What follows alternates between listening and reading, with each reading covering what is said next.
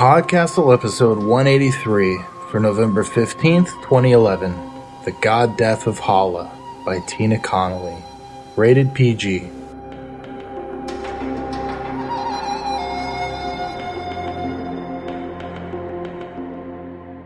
Welcome to Podcastle. I'm MK Hobson, and today's story is The God Death of Halla by Tina Connolly. Now, even though I live in the same town with Tina, I hardly ever see her in real life, thanks to my reclusive Charles Foster Kane personality. So I was thrilled to be able to spend a bit of time with her at the World Fantasy Convention in San Diego at the end of October.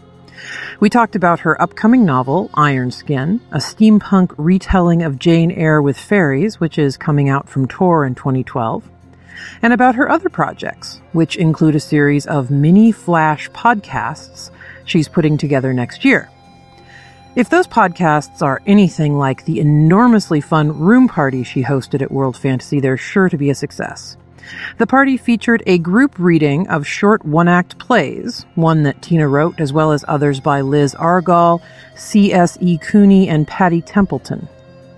Pretty much everybody at the party got to take on a part, and I was amazed at the incredible dramatic talent evinced by folks like David Levine, another wonderful Portland writer who I hardly ever see, and Podcastle's own Dave Thompson, who took the part of an online troll.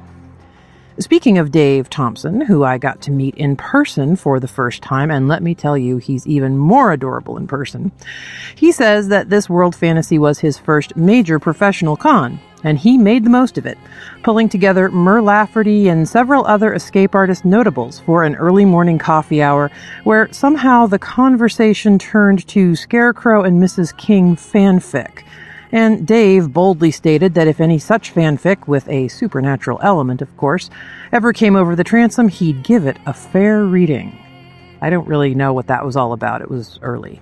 But Dave ultimately sealed his place in my affections when he gave me a bottle of Podcast Ale, a delightful beverage custom brewed by a Podcastle listener.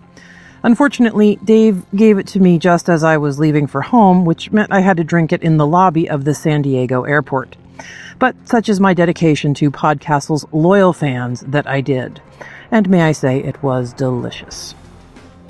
Today's story is read by Jen Rhodes, who co hosts the Anomaly podcast, an award winning monthly show featuring scintillating discussions by two socially functional geek women on sci fi and fantasy books, games, movies, TV shows, and general geek topics surf on over to anomalypodcast.com to hear more.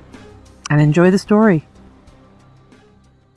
The God Death of Halla by Tina Connolly. Halla got halfway out the window, stolen brooch in hand, and then the dizzies hit. She swore as the world rocked around her. She kicked off the sandstone wall by instinct and thumped to the ground. The gold plate stuffed down her shift knocked her ribs, and all her breath whooshed out.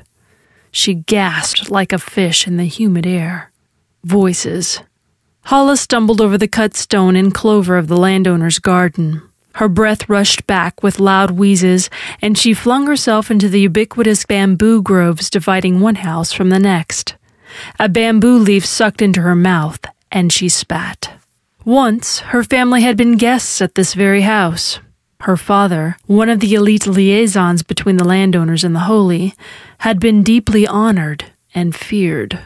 Halla had sat on that very bit of stone in a starched white shift, praying that she wouldn't disgrace herself. But that was ten years ago and several classes above. That memory wouldn't save her fingers if she were caught this morning. The landowner was a heavy woman whose flesh swung through the gaps in her chiton as she thudded around the side of the house. Two maids trailed behind her. I heard someone, she panted. Search the house! Halla breathed relief as she crept through the narrow gaps in the bamboo stands, one hand pressing her laboring ribs. The dizziness was gone now. It was only short, sharp bursts these days, nothing like the attacks of her childhood. The big ones came at predictable times. Stupid of her for staying in the house that long.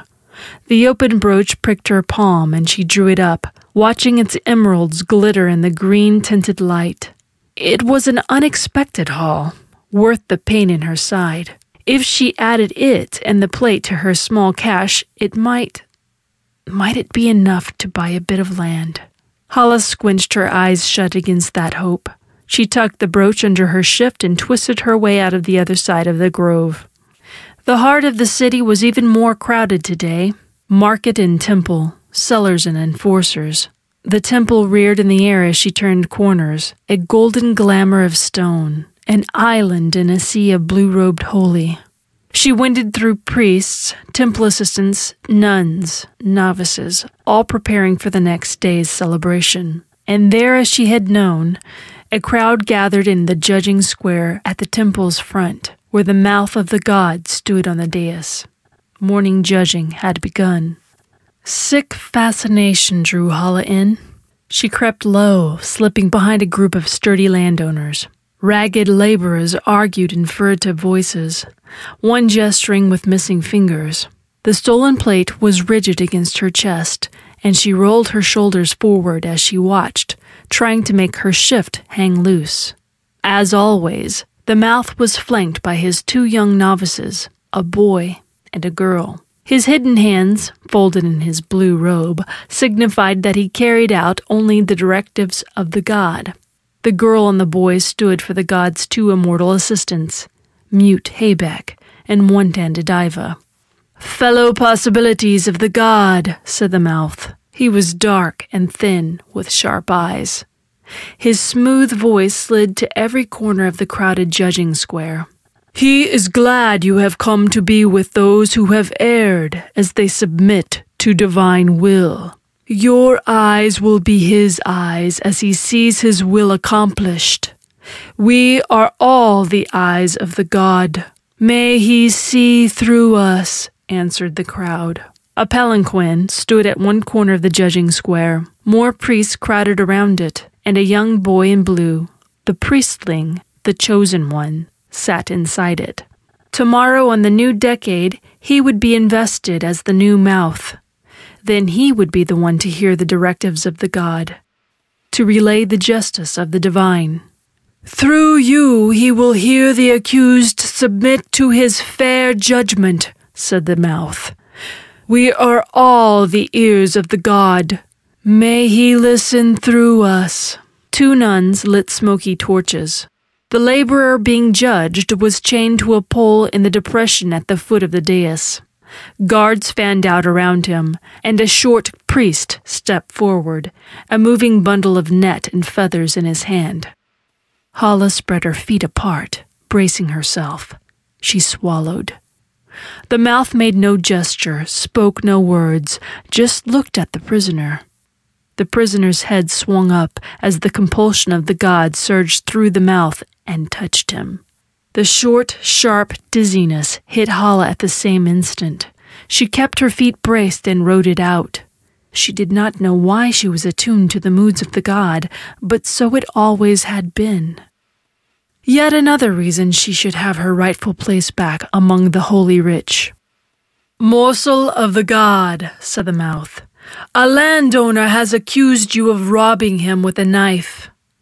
Tell us what you have done. The man's head swung wildly, his fingers grasping towards the straining netted bundle. The touch of the god on an unholy man was not pretty. Halla could sense it, crackling the air from the mouth to the man. It was a compulsion that filled him with bloodlust, blanketed his mind with one urge kill the dove. Nothing! I did nothing! The short priest held the dove just out of reach as the man frothed. The torment would not cease till he succumbed to the god's compulsion and killed the bird and the priests would not let him have the bird until he confessed. No one could resist the will of the god for long. Then the mouth would proclaim the sentence. The god generally decreed temple services for landowners, whipping or mutilation for laborers. But if the crime or the victim was great enough, death. If the god decreed death, the priests would take the prisoner that night to the ring on the hill and chain him there. At dawn, the god would lay that same bloody compulsion on one of his subjects to carry out the execution. Perhaps someone who stood right there in the unruly crowd, gloating over the man's agonies. Someone hard at work right now, or fighting, or stealing, or praying. The god chose at random. It was part of the service to him, and it would be carried out. The condemned man would be executed, just like her mother. Halla realized her crossed arms were digging the rim of the plate into her sore ribs, and she forced herself to let her arms fall. You must speak the truth of the story, said the mouth. I wasn't there. It wasn't me. The prisoner shook, but he wasn't crying. Sometimes they cried. We are all the fingers of the god, intoned the mouth. May he work through us, answered the crowd. A ragged laborer woman next to Halla spat. Another was weeping. The man was red and white now, neck corded, trying to reach the dove to kill it. This was the moment when they broke, when they babbled, when they said anything. Halla lowered her head and turned away. She slid through the crowd to the back of the temple. There, the shops and houses pressed up against it in profusion. There you could slip away unseen. Her heart still beat high with the tension of the judging square. Unreleased tension, the incomplete death of the bird, rang her bones like a prickling line of ants. The prisoner was holding out against the god longer than most. Halla wove around blue robed nuns, a landowner in gold embroidery, a dirty berry seller with a wooden handcart, until with a snap the prickles vanished and her bones went silent. The bird must have been dead. And the touch of the god vanished. She wondered, not for the first time, how it felt to have the god leave you, to know his touch, painful as it was, and then to see it go, to be human and plain once more. Her prickling visions were surely a millionth of what it would be to know the god himself. She crept into an alley shadow, away from the clash of crowds. There she stood in the darkness and tried to maneuver the plate down her shift. When she finally slid it free, she looked up to see the dirty berry seller, leaning on his cart and looking straight at her. Her first reaction was a shock of recognition, which she immediately dismissed. Her life had changed for the worse a couple of times. Instead of consorting with the landowners and holy, she knew the laborers and thieves, yet even they had beds and roofs. She had not yet stooped to the familiarity of vagrants. The man was old, his hair a white tangle. His face was so wrinkled, and his gray eyes so wandering that she could not tell if his expression was lust or disgust. Plain old idiocy, likely. She stashed the plate behind a pile of fish netting in the alley, hoping he wasn't alert enough to steal it. Still, it was nothing compared to the brooch, or to what she might find within the temple. Here you go, old man, said Halla, and flipped him a cent. Just stop staring at me. The coin landed in a paper twist of yellow gooseberries. Halla stared a moment, then flipped her thumb and strode past. You didn't see nothing. She hurried on to the hidden door that led to the rear of the temple, attempting to match her rhythm to the crunch of people. Her palms were wet, the image of the prisoner, red faced and shaking, was strong. But today was the day to slip into the temple. All the extra pomp would be out for the decade celebration tomorrow. The tithing room, the indoor altar, the worship hall, all those places would be guarded. But there was a little room at the back where the ceremonial props were stored. Ten years ago, she had been there with her father, just before the last investiture. They had met the mouth in that room, Six year old Halla had played with a stained golden bowl while they talked in hard voices. Her father had taken her into the temple through a door at the rear. She neared the bamboo stand that concealed it, looking for the opening. Ten years was a long time. It occurred to her that she had been hearing one particular noise since she left the alley the rolling of a cart. She turned around. The old berry man was shuffling behind her, following looking up, around, anywhere but at her, but following. What the hell are you doing? Halla demanded. You forgot your pretty plate. It was tucked under his arm. He was eating berries from two paper twists blackberry, gooseberry, blackberry again. She glared. My business if I did. You'll never get rich that way. I'll hold it for you while you go in the temple. Her hand flicked to the dagger at her belt. Give me my plate and leave if you want to help me.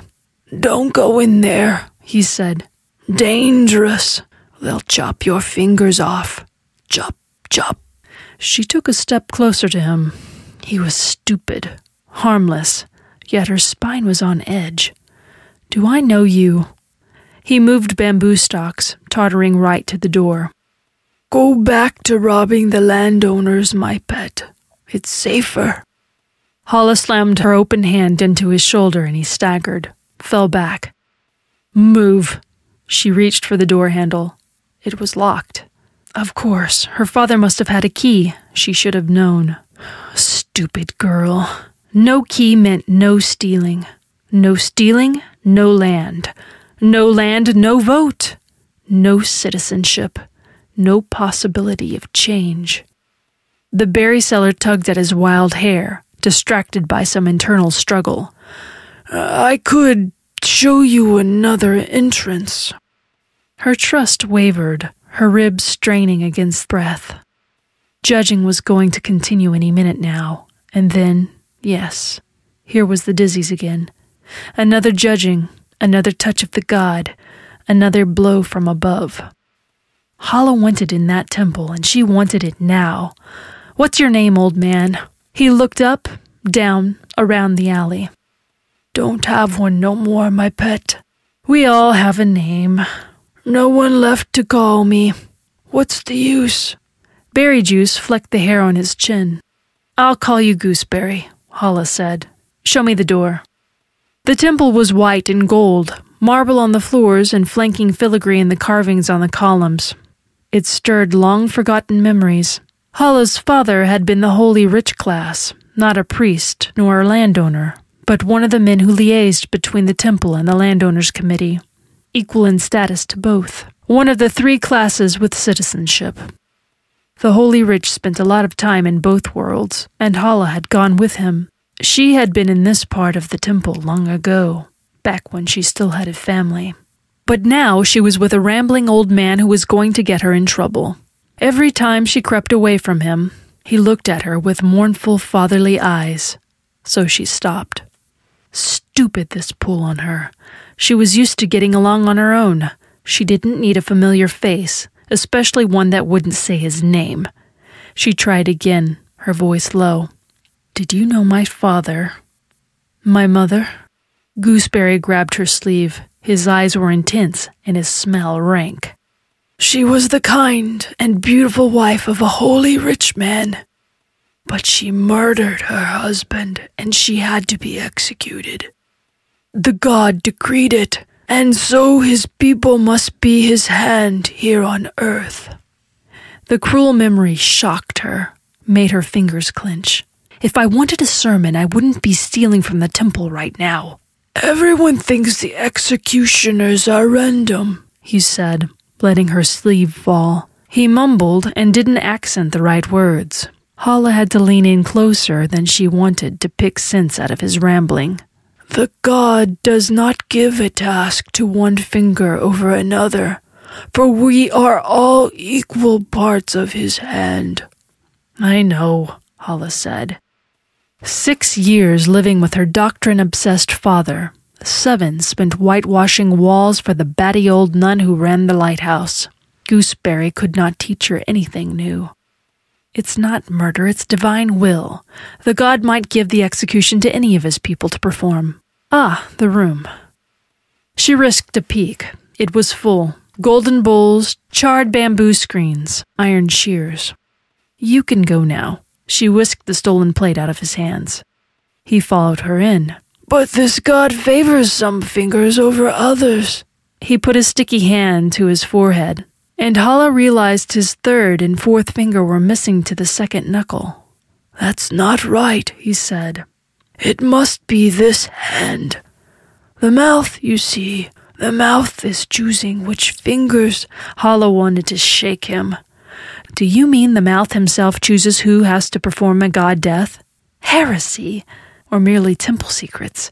It fits somehow, but how would this old man know? Of course. Didn't you get it? You used to be smart. Three purple fingerprints spotted his forehead. The god gives the power, but the mouth manipulates it. The landowners who give money to the temple, you don't think they get chosen, do you? The fingers, they're giving sweet lotions to the god's hand. Old man, said Halla, if you say one more thing about fingers, I'm going to hit you with some. She touched the prism of the gold lamp. The room reminded her of happier times, being here as a child. She and her Da had played games here, funny games, where he had made her try to talk to the old mouth with her mind. The room had gone dizzy and vague, her nerves aflame, but she had been sure that God was pleased with her. She'd even thought her father was pleased, which filled those memories with warmth, pride at her abilities. He was a hard man, distant, but then there'd been those golden moments, the two of them together in the temple, before her mother had destroyed him. Strange to think today of all those childhood memories she hadn't thought of in years. Gooseberry scowled. What makes you fit to judge me? You aren't temple rich. I will be. A landowner, that is. And then I'll be a citizen. I'll make changes to this city. That's why you're stealing these gold lamps, then? He jeered. Only reason you want to be rich is to sit on a committee? Tell me another one. Halla put down the lamp and picked up a tablet. I don't have time to tell you anything. Why don't you leave before they find us both by your stink? He looked sadly at her. One gray eye rolled around. Goodbye, my pet, he said, and left the room. Halla breathed relief and went back to studying the tablet. An overseas collector might like it, but Gooseberry's face swam before her, the wild white hair, the vacant gray eyes. Good night, my pet he had said. Just like someone used to say when she was a girl. Not her father, but someone very like. Voices rose in the hall. Someone was coming.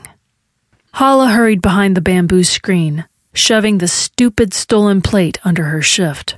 The pin on the emerald brooch loosened and pierced her, but she managed not to swear. Judging usually took a full hour. How much time has she wasted arguing with Gooseberry? She peeped between two slats while refastening the brooch, this time to the inside of her worn boot. It was a thin man, a nun, and three children, all in blue. Halla tried to breathe quietly. Are the priestling's robes prepared for tomorrow? said the man's smooth voice. Yes, mouth of the god. The honorific was slurred with long use, closer to the mouth god.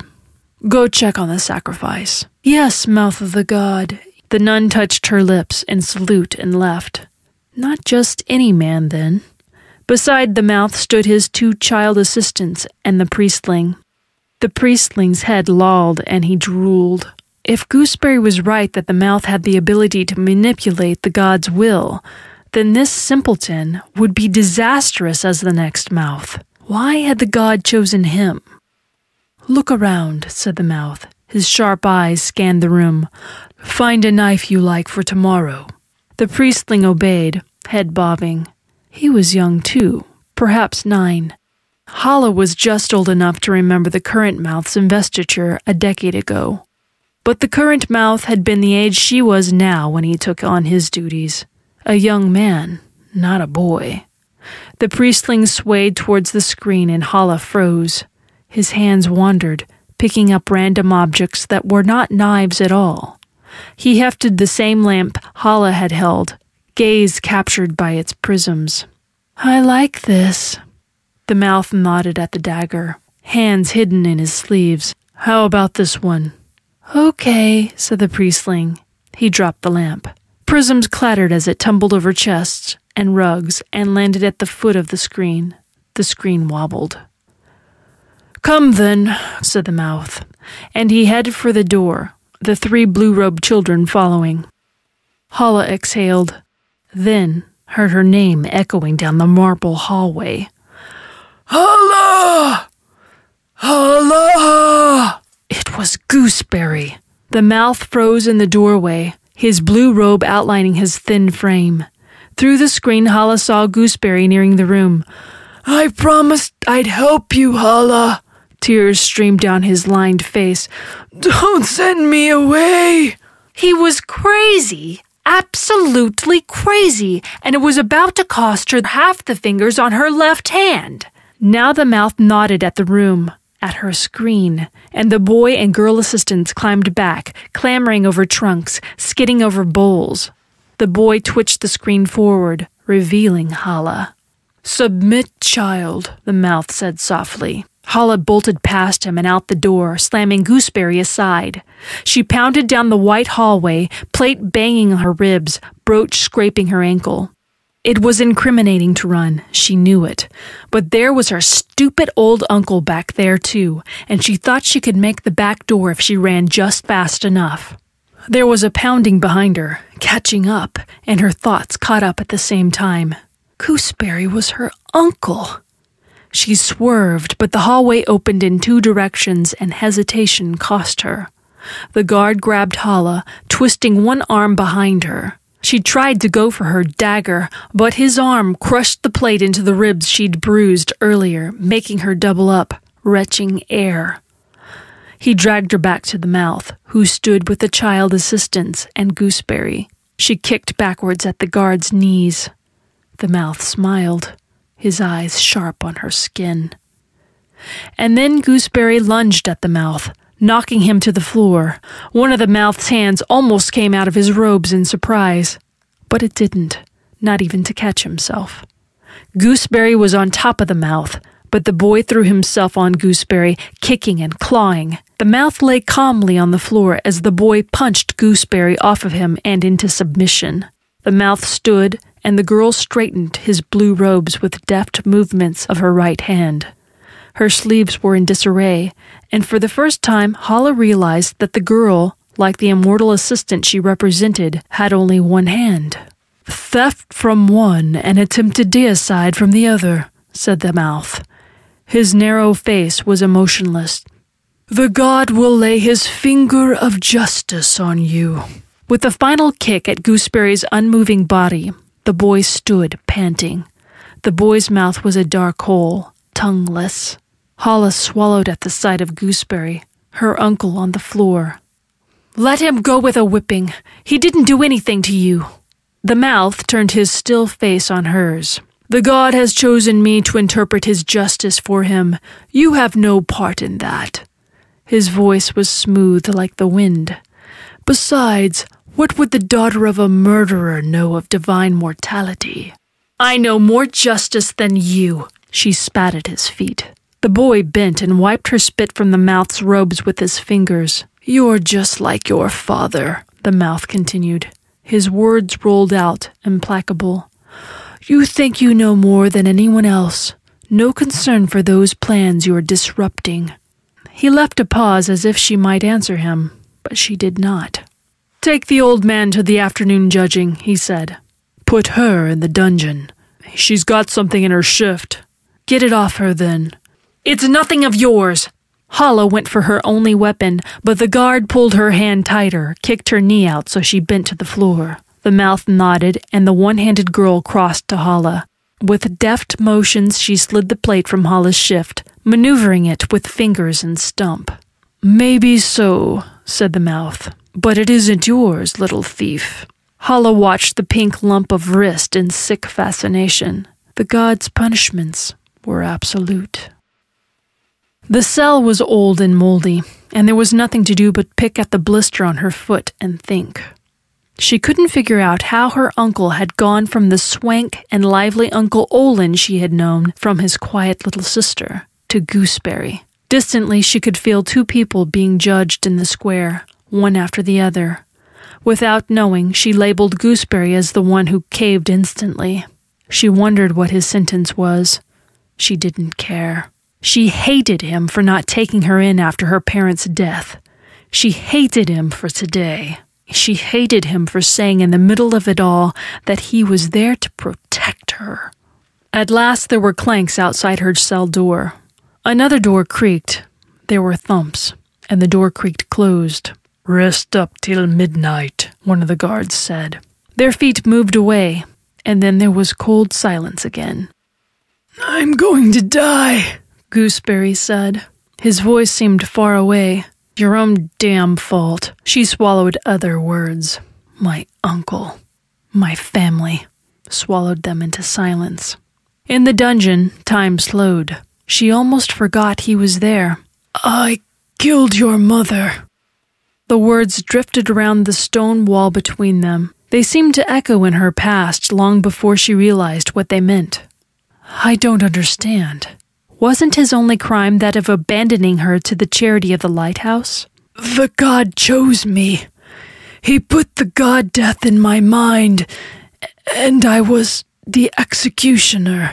His words were lucid, but the meaning was not. He seemed to have forgotten everything he had said about the priest supplanting the will of the god. His tone was sing song, lilting. Anger as the meaning sunk in. You killed her? The god convicted her. It was justice for killing her husband, and I was no one while I carried it out. The priests say no one is complicit then. I was the god's hands, his eyes. You killed her. Your sister. The god met justice. Your own sister. Do you know how I lived with no parents? The temple dumped me on a rock with a batshit old nun. I lost my citizenship. I became nobody. I slaved for her seven years before I ran away. I cried for my old life. For you silence, and blackness. I thought someone must have killed you too, or you would have taken me to live with you.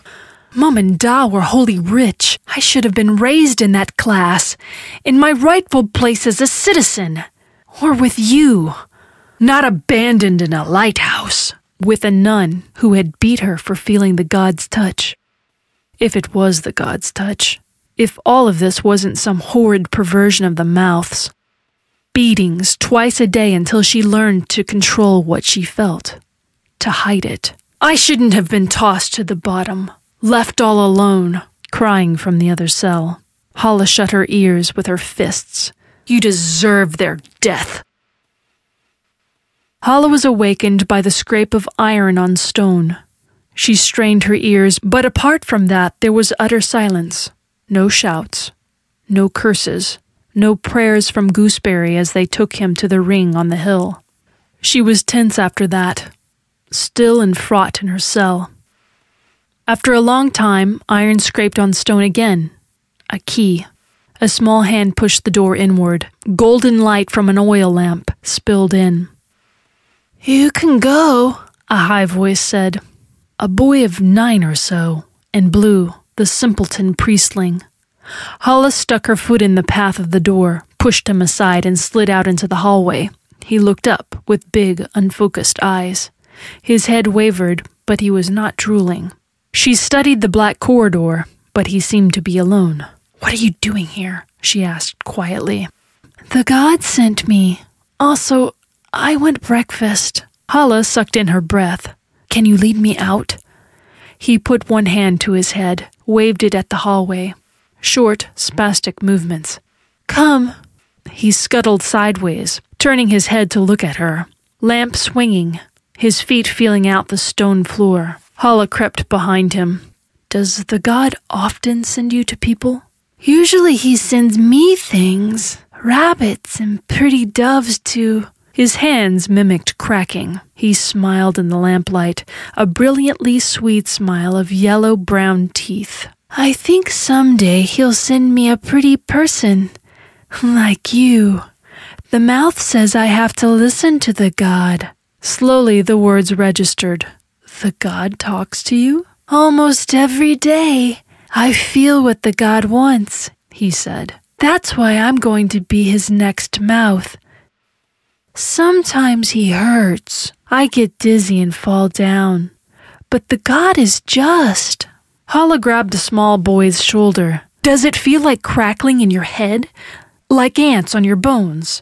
He slid away. Does the God tell you what you want too? Halla shook her head. They turned up a narrow staircase, and the boy rocked his head in tune with his steps. We play games, little games. I like to try to read the mouth's thoughts. Or sometimes the God makes me feel ferocious angry.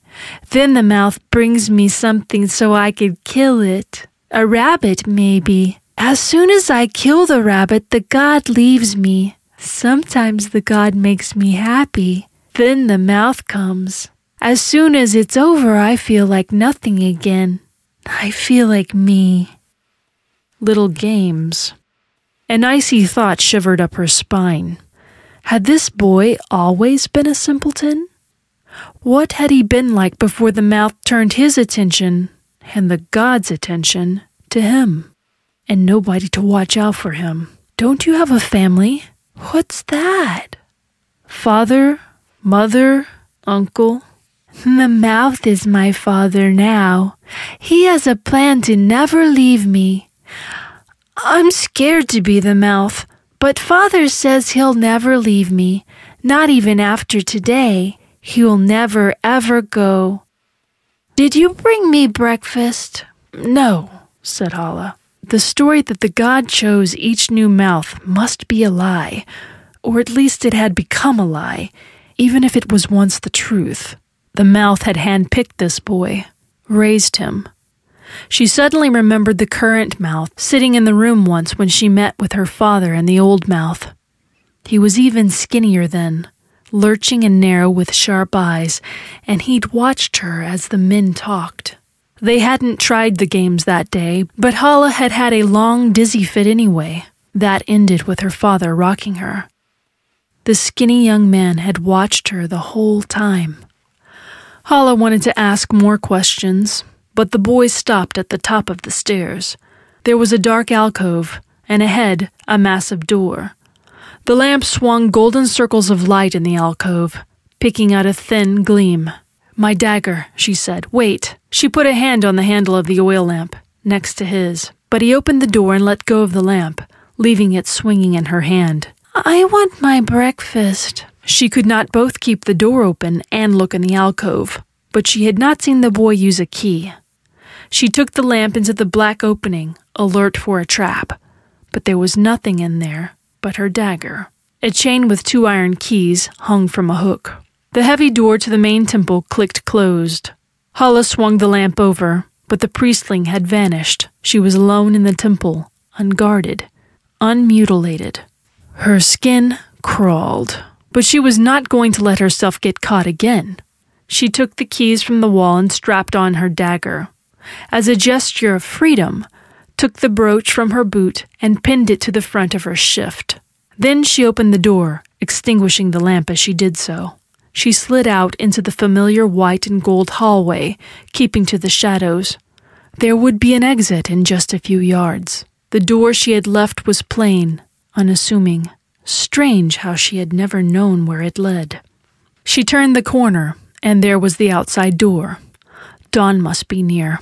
And Uncle Olin's execution at the ring on the hill. He didn't deserve the god death for toppling the mouth to the floor, but he did deserve it for killing her mother. Halla couldn't leave him to the temple's justice. Yet she stood there in the shadow of the exit, wavering. From the other side of the temple, the gong rang. First waking call for the priests. Halla left the temple in the near dawn light. Only a few people were out in this hour, priests and sellers, setting up for the huge crowds the investiture would bring. It would be a good day to slip in and out of familiar houses with everyone in the center of town. This might be the day she stole enough to buy land, just that small piece of land. She had lost her chance at the wealth of the temple, but she would not lose sight of regaining her citizenship. It was unfair for children to suffer for the crimes of their parents. She mustn't lose sight of her plan for change.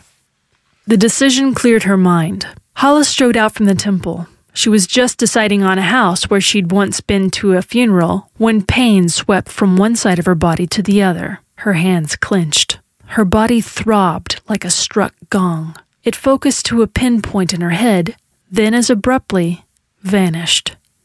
An image, a feeling blossomed in her mind, a bloodlust without words. Kill Olin. He was at the ring on the hill, and she could kill him before his god death came. She could be the one to enact revenge, to make him pay. And she should. Flooded with that thought, she charged through the temple grounds. She passed nuns, assistants, market sellers, but their eyes slid over her. They all looked away. Down the stone road to the temple's hill. No one climbed that hill, but everyone knew its path. Everyone knew exactly where the god's justice was served, though the top was shrouded in bamboo, and there was no silhouette of a man shadowed at dawn, awaiting execution. She slipped through that stone archway where nobody went without a purpose. It was strange how her feet propelled her forward. She had never had to kill anybody. Why should she start with a man already destined to die? Almost she turned around. But no, the path was there, and though the hill was dark and steep, the path drew her upward. She would just see him anyway. Just see if he was up there. Then she would turn back. The bamboo pressed in thicker till suddenly it thinned, revealing deep blue sky. Why would she think of murdering Olin, Uncle Olin, who had taken her to see the traveling animals, who had let her pet the snakes? The dawning light picked out a figure in the middle of the clearing, and her head rang. He was chained to a pole, arms fastened behind him, crumpled. His nose bled, and he drooled. The sight surged fresh bloodlust through Halla. She stumbled from the bamboo, dagger held high. Kill him. Uncle Olin's gray eyes watered and his nose trickled. He was so weak, so stupidly weak, so incompetent. How had such a fallen thing killed her mother? His death would be a relief. A relief. She was on him then, one hand at his throat. He squealed, fought her with his knees. One knee caught her on the nose and cheek. Her grip loosened, but she seized him again and raised her blade. His white hair foamed around his face. She would kill him. She would be his executioner. She would be his god death. Her entire body convulsed on the handle of her dagger. She would be his god death. The mouth had made it so. The dizziness she had felt all those years was nothing next to the actual touch of the god. Yet that was what this was. The compulsion to obey thickened her spirit, crushed her fingers to the dagger's handle. Halla would not submit to the mouth. She would not. She would not be Uncle Olin's god death. Halla gripped the handle with all her will and plunged the dagger into the ground scrambled away, the compulsion tearing her mind. Kill, Olin, kill! I love you, blubbered her uncle. His nose ran, his beard filled with snot and blood. She loved him and loathed him. She understood what he had done, what he had become from doing it. He didn't say anything else, just babbled and bled on the ground. Halla felt the god touch like her own purest desire. She was dying to strangle him for his miserable existence. She breathed funny little gasps, trying to sort out her wants from the gods. Tears streamed down her cheeks. It was clear now why they had let her escape. The mouth had probably compelled the priestling to do it. She put one taut hand into her shift and pulled the chain with its two keys forth. That seemed to take forever threw it at her uncle's curled side, the links clinking. He sniveled. Take it, she said hoarsely. But as she threw it, she realized he couldn't. His hands were chained behind him. Halla flexed unflexing fingers, took several more breaths. With long, steady strides, she crossed to her uncle, grabbed the smaller key, and unlocked his wrists, dropped the chain in front of him, and strode back to her spot in the bamboo. They stared at each other, breathing hard. Olin wiped his face with his hand, his sleeve. With fumbling fingers, he unlocked his ankles. He stumbled towards her. Stay away, Halla said, her hand flinching to her empty dagger sheath. He wavered, tottered.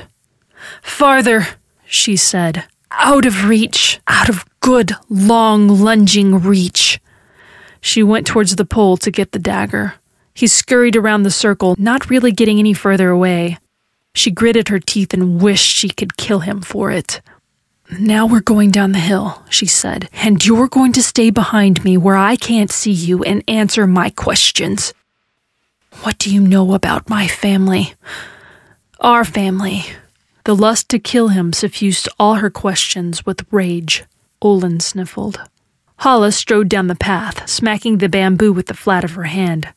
Stop crying! And I don't want any garbage about the gods' fingers either. Give me sane gooseberry. Give me facts. I can't. I. She glared. I. Your father. Your father was the holy rich. He fell in behind her, his feet noisy and slow. Yes! She smacked the bamboo again. It felt good to hit something. Your mother and I weren't. Our family were landowners. On the outskirts, struggling. He sniffled again. Your father went between the committee of the rich and the temple. He was known to be close with the former mouth, and he had uh, nasty methods of making politics go his way, which was the temple's way for a long time. Olin's feet slid, and now he was too close, pacing her. He had wiped his face and smoothed his hair, and for a moment he looked quite sane. But ten years ago, the new mouth was chosen. The one we've got now. Your father disliked the new choice. This new mouth wasn't going to let my da run things, Halla said slowly. Olin nodded. So your father took you up to the temple, brought you to the mouth. He thought he could. He wanted you to replace. I don't know if what I think is so. No. I know. You were so tiny. Each time you came home, so strange. Like you didn't know what was going on. He tilted his head, mimed a lulling motion. Halla strode ahead, swallowing. You don't know what happened next? He said. Yes, said Halla. My mother killed him. Behind her, Olin was silent. He did not say, and then she was executed for it, but Halla's fingers still clenched and unclenched at her sides. And the mouth had something to do with it? She was an angel, your mother. My darling, too good for your cold father. The old mouth must have broke with your father. And when the new mouth took over, I think the first thing he did was compel my darling, my sweet, to kill. A god death, without God's wish behind it. I don't know. I just. She wouldn't have done it. Not a sweet, sweet woman like her. She wouldn't have killed anybody without a compulsion. He underestimated her mother. Halla thought she might well have been capable of murder if her daughter was in danger. I'd almost rather believe she did it on her own, Halla said softly. She didn't expect her uncle to respond, but he started babbling again. Something about hands and fingers, and the God given rage swelled. Gooseberry, she said. Danger in the word. Too much danger. Uncle Olin flung himself at her feet, crying, I had to kill her. It hid everything inside of me. Horrible. I wanted her. I wanted to kill her. Don't you understand? My pretty sister. I loved her and the mouth destroyed us. I wanted her. I wanted to hurt her. It broke our family. It broke me. Made me a vagrant. No money. No land. No name. I remember, you see. All that true, pure rage I remember. Because it's in me. And I wanted it. She made me promise to help you. But I couldn't bear it. The God forgive me, I couldn't. She stumbled and kicked at him, trying to get him out of her reach. Move it, damn you! She escaped from his clutching fingers, backed up against the bamboo. He sobbed again, and she pulled the dagger halfway out of its sheath. She breathed long and low, stomach clenching. The god lust was sharp and taut in her mind. She could feel its lines stretching back to the mouth, just as she always had during the judging. One way or another, the mouth had killed her parents. Both of them. I'm going to the ceremony. The judging square was fuller than she had ever seen it, every inch crammed, a mob of watchers and priests. Halla tried again to shake the god's bloodlust, but she was still taut with it. She remembered the prisoner reaching for the dove yesterday morning, his face distended. He had swayed in agony till he got to complete the god's task of killing it. She swallowed and pushed through the restless crowd. She caught glimpses between necks, under arms. The mouth stood on the dais, loomed over the young priestling. A bleeding goat was tethered off to the side. This was the part she had thought merely ceremonial, but now she was not sure. The old mouth's killing of the goat was the moment of investiture. Ritually, it showed that his hands were free again, that he was a citizen again, willing to act when the god required. But perhaps it was more than ritual. Perhaps it was the way the power was passed on. She pushed through, moving to the front. The boy's head was upright, and he looked more awake than that morning in the dungeon. She wondered what compulsion the mouth was sending to him. Alertness. The ritual continued, the words rolling on. As the God speaks through me, so shall the power pass to his chosen one. So shall the next ten years with the God and his new mouth. May he speak through us, answered the crowd. She was nearly to him, this man who had killed her father, and through other hands, her mother, who had nearly killed her uncle. The mouth of the God, her family's death. By this sacrifice he shall prove he is willing to act for you. His mouth is the mouth of the God. Maybe you didn't have to be a landowner to provoke change. May he speak to us, answered the people. Fingers touched lips. Halla stepped forth from the crowd onto the dais. You're using that boy, she said to the mouth. Her voice rang out over the judging square. You don't intend to step down at all. You're perverting the voice of the god. There was absolute silence in the crowded square. Take her, said the mouth. His face stayed calm, his hands still folded. A blue robed priest moved in, but the blood rage was still hot in her, and though directed at her uncle, it was easy to let loose on the priest. She had never killed anybody, but now she killed him, largely out of luck. She wanted to drop that wet dagger. She wanted to scream, but she did neither.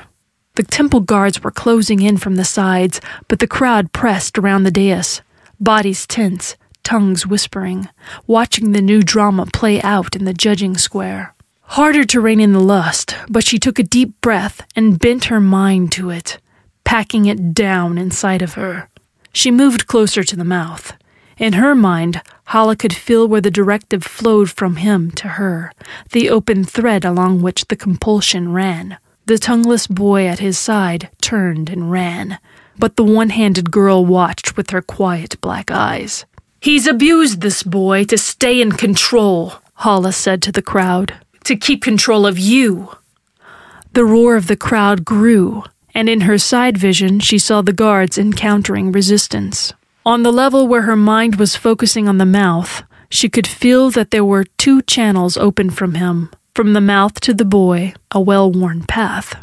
From the mouth to her, thick and shining. Her uncompleted god death made a channel he couldn't close. She felt her way along it. He's not planning to pass anything along. This boy is a puppet. Your father would have done a similar thing to you, the mouth hissed, once he saw what you could control. His body was coiled for action, but his mind wasn't. He didn't even understand how the power worked. His mind was too limited. He was supposed to open a thread of compulsion to the boy, to the sacrifice, giving the boy access to the god. Then the old mouth would sacrifice the goat, completing his compulsion from ten years ago. He would draw back, secede his power, take himself out of the loop. But he didn't understand that. He didn't understand that the same charged line was open from him to Halla. She didn't think she fully understood the god's power. But he definitely didn't. The guards were closer now, the mouth smiling. Ignore the heretic, he said to the crowd. The god will decide her fate. To her, quietly, I did you a favor. Your father would have destroyed you. Halla used that tendril, that slim thread he had left open to her. Perhaps, she said, but he didn't. And then she pulled with all of her will, pulled along the thread of that God driven bloodlust, pulled it out of the mouth and into her. The power spread into her hands, her feet, until for one moment she was lit up golden like a god herself, and from far away the crowd roared at the sight. She could feel the thread stretching back into the weight of history, through the mouth, who was crumpling in front of her, through the mouth before him, and before him, back and back until it granulated and she could see no further. For one beautiful moment, she saw the whole city strung beneath her relationships, cause and effect, everything a network, a comprehensible tapestry threads and patterns, and she could see how events and people were there to be patterned and picked apart and rewoven. But even as she watched, the tapestry grew more and more complex until it spun out of control, broke apart, and then the world glittered gold in her sight and was gone. She was standing on the dais, a god, and then the world broke apart, and she was all too human. There was immense power inside of her, huge and trembling in her fingertips, but the corresponding knowledge was gone. Yet there was something out there. It was not all the mouth's perversions and tricks. She almost felt giddy with the realization. She wavered and the crowd gasped, and those at the front stuck out useless hands as if to catch her. Uncle Olin tottered up to the dais where she stood. Underneath the calm and power, the compulsion implanted by the mouth, the former mouth, now still screamed, Kill.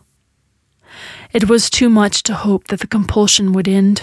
It seemed to be the line through which all her power came. Unless she could figure out how to shut it down without losing her power, it would probably never end. Not till his death. The future was suddenly dense and strange, both full of possibility and empty. Olin looked at the unconscious former mouth and the dead priests, the lolling priestling, the stone silent crowd. Her. Olin, Halla said. My uncle. My family.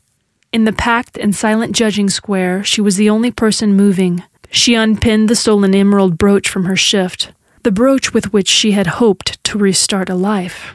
Halla closed the clasp and placed it into her last living relation's hands. Please, she said, don't come back.